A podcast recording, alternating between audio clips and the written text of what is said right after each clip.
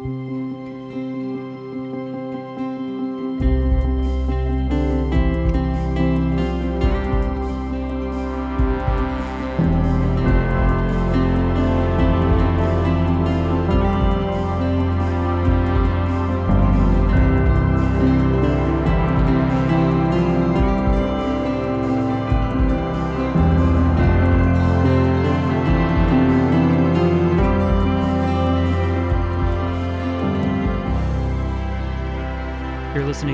RPC Sermons Podcast. Today's episode is a special episode from our Facebook Live series entitled Closing the Distance. These are unscripted conversations with the pastors of RPC and various special guests reflecting on topics from our ongoing sermon series. If you're interested in learning more about this community of faith, visit roswellpres.org.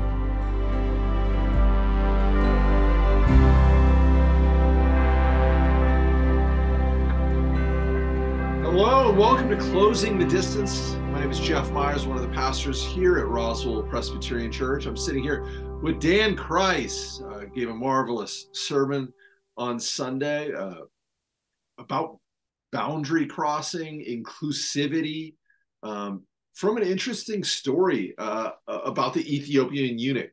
It, you know, summarize what the story was about. It's a it's an incredible story. I actually cut out the end, which gets it gets a little bit I don't know, kind of crazy, but you know. Anyway, the story is essentially Jesus has has been taken back. It's been you know several weeks or months. We don't really know how how long, and Philip is just kind of there and praying and gets a word from God. Go over and talk to this Ethiopian guy who happens to be in in Jerusalem worshiping, although it doesn't really say what or why, it just says worshiping. So he goes and and just walks in the proximity of this Ethiopian eunuch and here's the eunuch reading from Isaiah. And so I guess he's reading out loud. I have no idea what, what's happening, but he's he's reading the book of Isaiah, and then Philip just has the gumption to say, Do you have any idea what you're reading? And the Ethiopian says, Not really. Why don't you come up and join me and tell me what this is? And so from that point, he basically explains how these historic ancient prophecies were fulfilled in in Jesus. And then as I guess, you know, they're in the carriage together, kind of traveling along, and there's some water, and the Ethiopian's like, Hey, there's some water. Why don't you baptize me? And they're baptized. And yeah, it's a it's a fantastic story. But again, to me, one, I always wonder about all the there's lots of stuff in any of the gospels or the book of acts that could have been included that weren't right? I mean it's it's not a play by play it's not so why was that included specifically? And you know you, don't hear much in acts about philip at all. That's the event. Amazing. And then again what was trying to be communicated by you know the compiler and author of acts? Like what's the message? And again one of the underlying messages is look we are just figuring this out as a new church, as a new faith community and, and this belief in Jesus, but we believe it's open to anyone and everyone. Right. So, I mean, and we think about the Ethiopian eunuch, and this gets to some kind of muddy waters, but we're not only talking about ethnicity. There is like sexual orientation issues kind of tied up in there and all kinds of, kinds of stuff. And you're just like, dang. Yeah. that's that's pretty advanced, you know? So yeah and you use that um i mean to summarize i mean as a model kind of to help us reflect and meditate on the fact that christ calls us to um cross boundaries. You know some of these social divisions that are i think they're constructed in our world we're called to deconstruct. What um what do you think some of the most challenging boundaries are to cross over well, again, so the idea of road crossing or whatever comes from that book by my friend Bruce Main, who's the president and founder of uh, Urban Promise in Camden, New Jersey. And so the, the book is called Why Did Jesus Cross the Road? Now, he basically does what I tried to do in that sermon and suggests that, you know, that's something that Jesus has been promoting, actually been part of God's heart from the beginning, even before Christ. Like that the family of God is meant to be much broader. You know, we think about the Abrahamic covenant. You know, I will bless you. Why? so that you can be a blessing. And it, that blessing was not limited to just his family. It was a universal blessing. Right. So, you know, picking up on that theme and, and that thread that runs through the Hebrew Bible and then into the New Testament and the church wrestling with all that. So, yeah, I mean, you think about the things that in our modern times that are issues in a whole lot of ways, it's not a whole lot different than the issues that were rest, being wrestled with in Old Testament times and certainly in the new church. You right. know, and and the you know, so we're thinking about you know think about the things we wrestle with. We ha- we have disagreement or have had over time. There's different different denominational kind of understandings but how do we include women? You know right? The early church was wrestling with that. What does that look like? You know and so paul's writing some letters and saying you know women need to remain silent you know but he's probably speaking there to a very specific cultural group. One church is what he writes that to. In other contexts to other churches he's saying well here are the leaders of the church and listing and naming women. So mm-hmm. it was kind of it was specific and cultural rather than kind of a universal women should be silent universally in all the church. He never i don't believe he thought that at all. You know the the long, long discussions in the in the book of acts and throughout the new testament about uh, Gentiles and inclusion. And, you know, and there's questions about circumcision or not circumcision, and those, you know, questions about food and can you eat food sacrificed to idols and all this kind of stuff. Like who's in and who's out, wrestling with ideas about slavery. You know, the Philemon, you know, the, the book of Philemon is all about, you know, here's an escaped slave and he's part of the community, and yet his owner, quote unquote, is also part of the community. What do you do with that? You know, that's there's a huge question that I think we look at and think, oh, that's nothing to do with us, but it's very similar. I think. For sure. Uh, just you know, it's it's mostly, I think that the issues that were wrestled with then tend to be just kind of human interaction issues, and it's those are very similar today. Well, you talked about urban promise and kind of, and I know you well enough to know that impact that has had on you um, in that ministry in Camden, New Jersey, and having some familiar familiarity with Camden. Um, t- how did you get involved in Urban Promise, and how were you involved over the years? Um, I I got involved. I mean, I I, lit, I grew up uh, in Eastern Pennsylvania, kind of outside of Philly, and so uh, went to Eastern University, and, and Tony Campolo was, you know, speaker and what and so he had some connection with that ministry in that area in Philadelphia and Camden and but when I started teaching at King in in Bristol I was like I need to find a place where I can take these students and experience urban life. I mean King most of the students are coming from East Tennessee or the surrounding areas they'd never really seen urban life. The the population in in Sullivan County Tennessee is 96% Caucasian. So yeah so it's it's they just you know and even though the university setting that i was at was much more diverse there was still you know a very different type of experience. And so i connected with bruce and and started taking groups up there regularly. So spring break trips up there or i take athletic teams up there at different times the the youth group at the the church that i was working at. So you know for probably about 12 years two three four times a year i would be up there. And and actually they were one of one of the organizations that uh, when I was kind of looking and and RPC was talking to me, they're like, "Why don't you come here?" And so, yeah, oh, that wow. was one of the things they're like, "We really like you to come and and kind of head up this this aspect of this ministry." So, oh wow, yeah, well, RPC won out in the end. So I, yeah, I don't know. Glad we won out. I'm glad yeah. we beat out our old Urban Promise. What through those short term uh, mission experiences? What kind of um, what kind of transformation did you see in, in students through that experience? It was powerful. It was amazing. I, I would, you know, if you know anything about Camden and that community, if you've heard anything about it, it's never good, right? I mean, it's right. a very small community, technically 90,000 people or so, but one of the most violent and dangerous cities consistently uh, in the United States.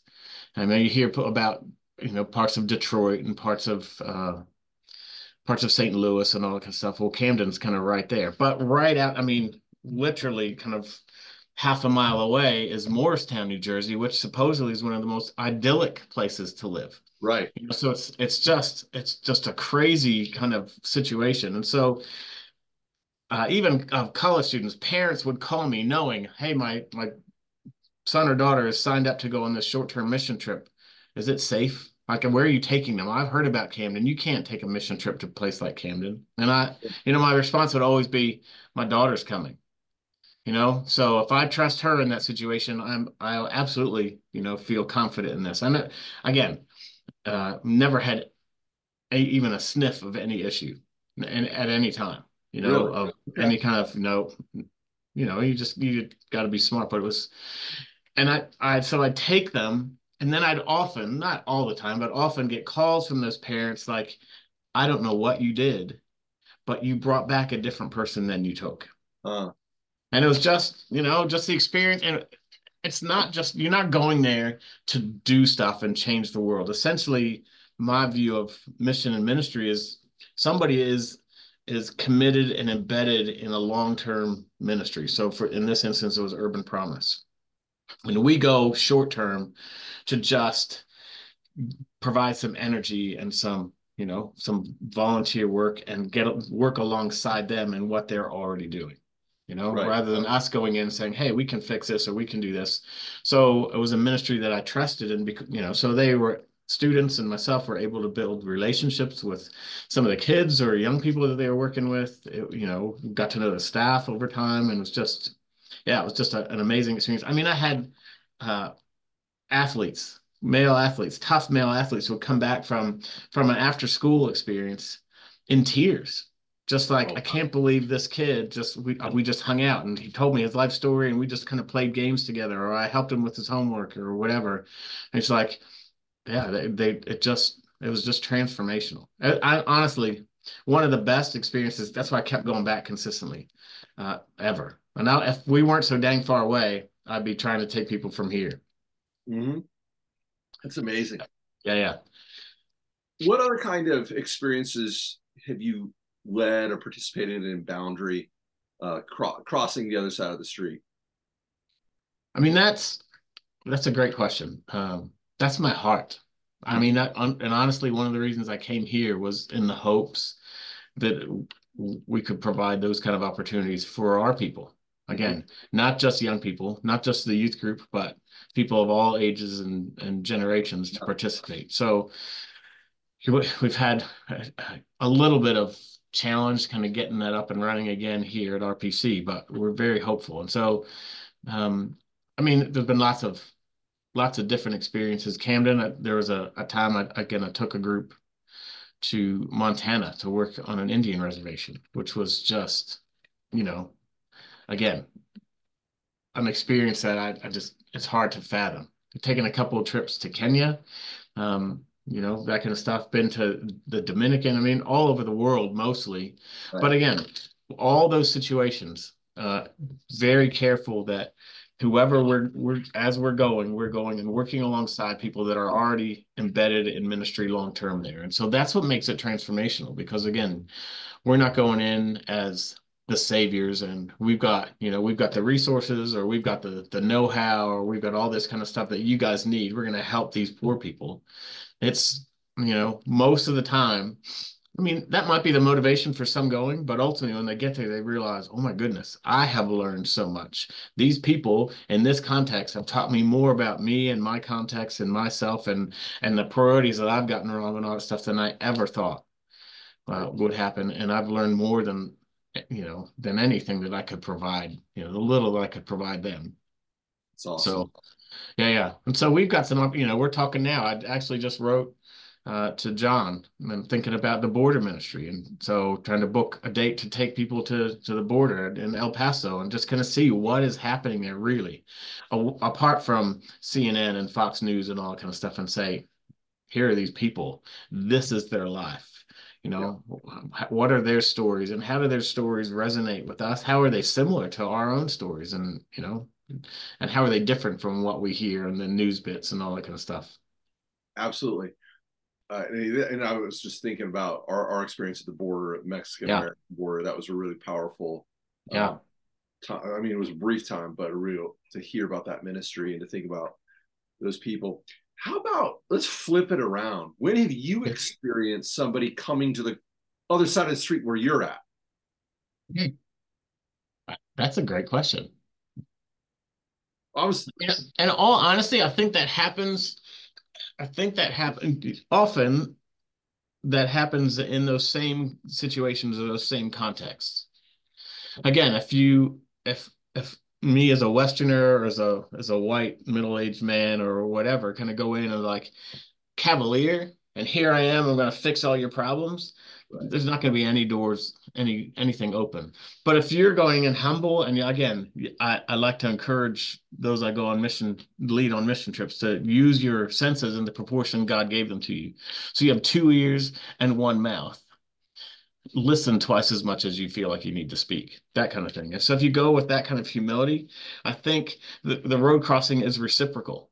That uh, then people kind of feel willing to open their lives and their their ideas and their thoughts in a way that you're like that's that's what's transformational. And so consistently in those situations that I feel that that happens. yeah. Well, Yeah. a lot of people may not know your story of, I mean, how long did you live in New Zealand? Uh, I was there 17 years. And I bet you experienced as a foreigner, you know, alien, stranger in a strange land. How did Yeah. you experience, you know, uh, people reaching out to you, befriending you uh, in New Zealand? Because I know that was a powerful time in your y'all's life. Yeah, for sure. Yeah, it, it certainly wasn't. I mean, it's very easy, right, for for us here in the United States to know when someone is not native. Right. You know, there's an accent or whatever. Even even if they they you know have the same skin tone or whatever, they look the same. You're like, oh, you know, you're not from around here. Well, again, we spoke the same language, but they knew as soon as I opened my mouth, oh, you're American, right? And so sometimes that was good, and they'd ask you all kinds of questions like how many famous people you met, because I guess they think you live right next door to all the movie stars or whatever. I have no idea, which was the answer was very few.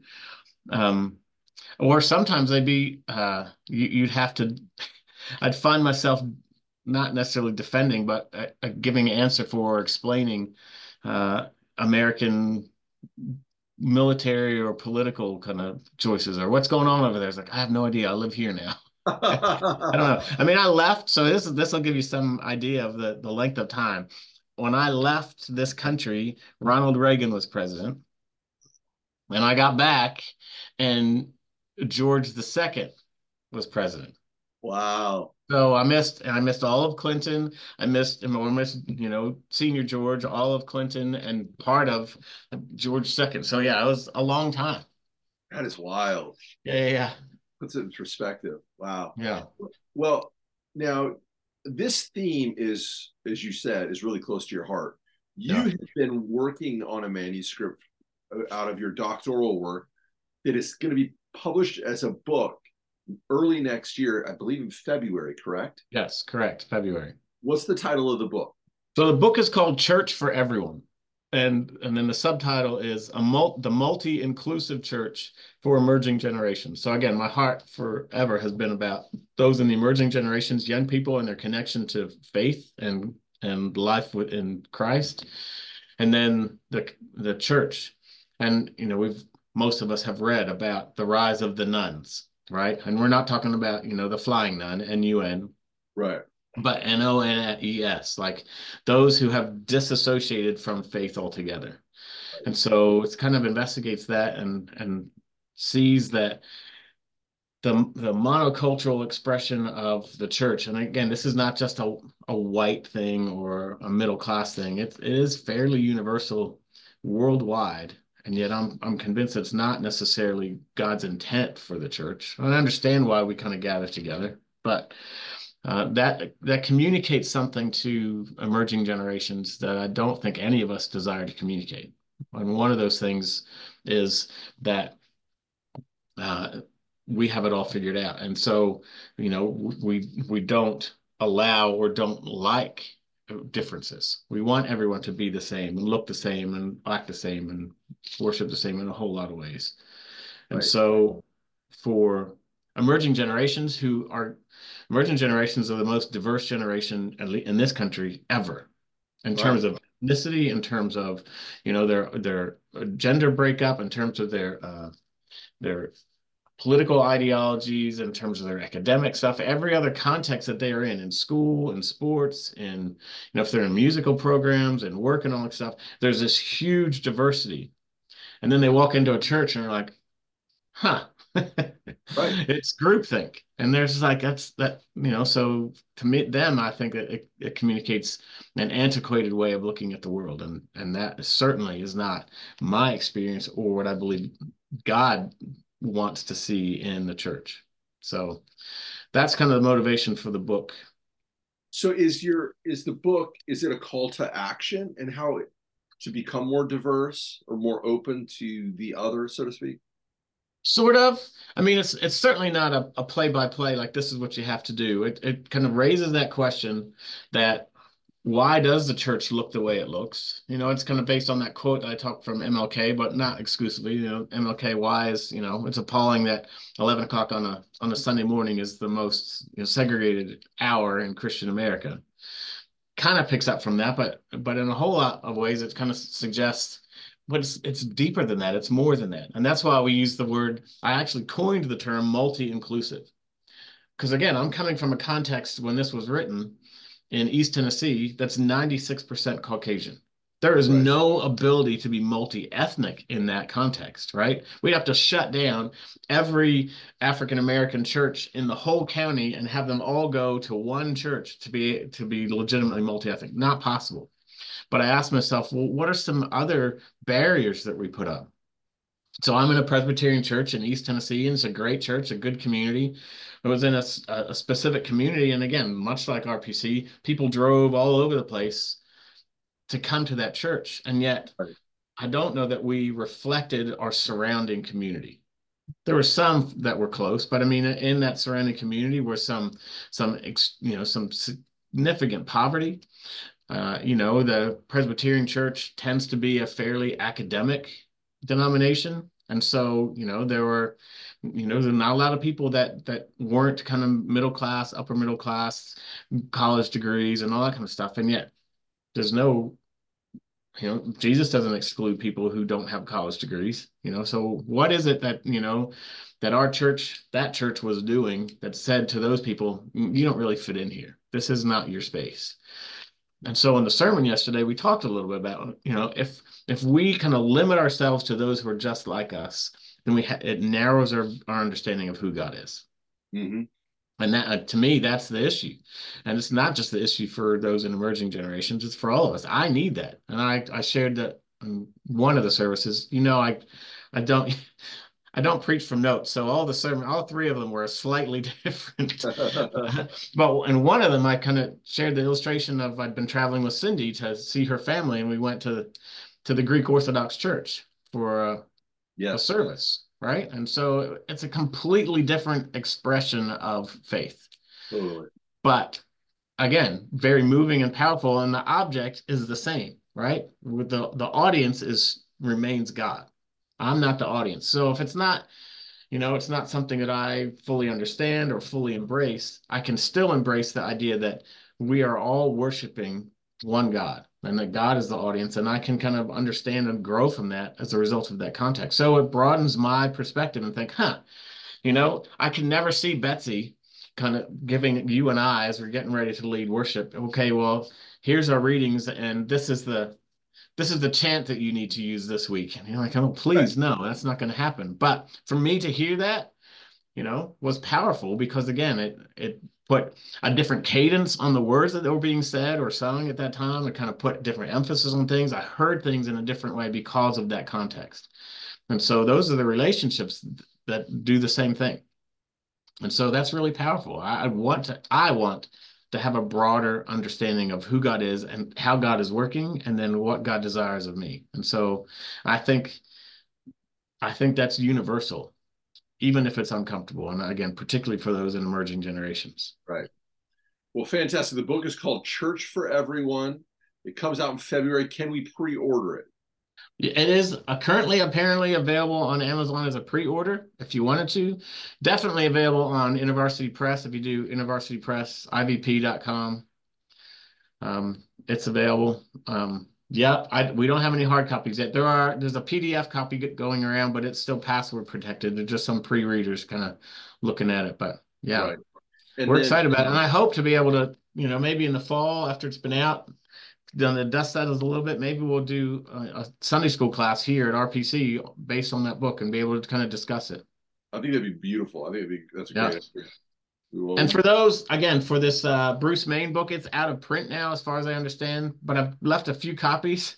You know, at the front desk, there were a few, several people that came out and said, "Oh, that's really interesting." It's a, it's a really, it's an easy read, but it's a, you know, a good read.